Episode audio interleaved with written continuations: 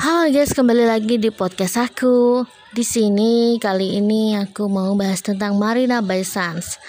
Banyak turis yang ingin berfoto di belakang latar Marina Bay yang berlokasi di Sands 10 by Front Avenue, Singapura.